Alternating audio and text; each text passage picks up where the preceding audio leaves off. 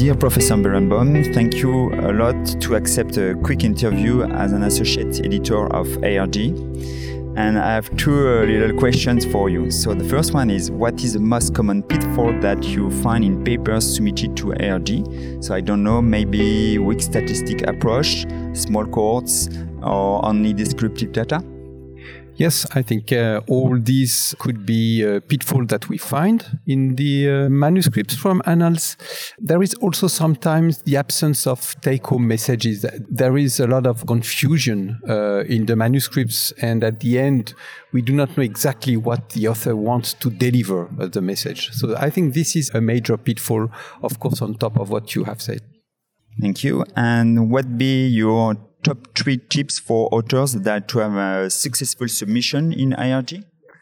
Okay, so the first tip uh, would be to read the scope of the journal. I think this is very, very important to be sure that the work you have done uh, fits perfectly with the scope of the journal and also read the instructions to authors because I know that the uh, editors do not like having a manuscript that has not followed the instruction to authors.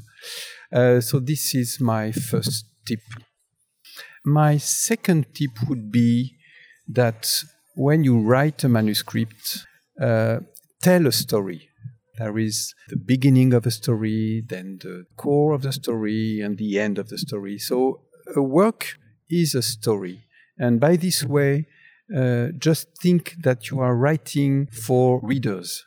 Uh, so the reader wants to have a story. So this is very, very important. So this is my second tip.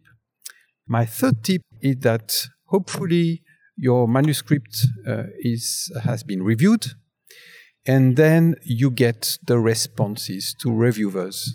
Please take the questions with uh, a lot of importance. Uh, it's very important that you respond to the reviewers point by point and uh, do not think that uh, maybe one uh, question the uh, reviewer will forget the question.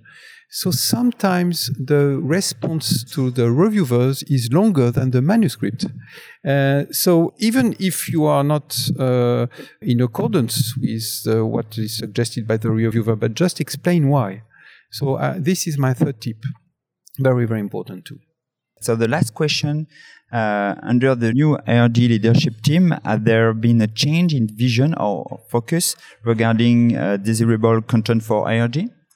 I would say no, there is not a lot of difference. Uh, there is a continuity uh, between uh, Torek uh, editor, and uh, Josef Smolen, editor.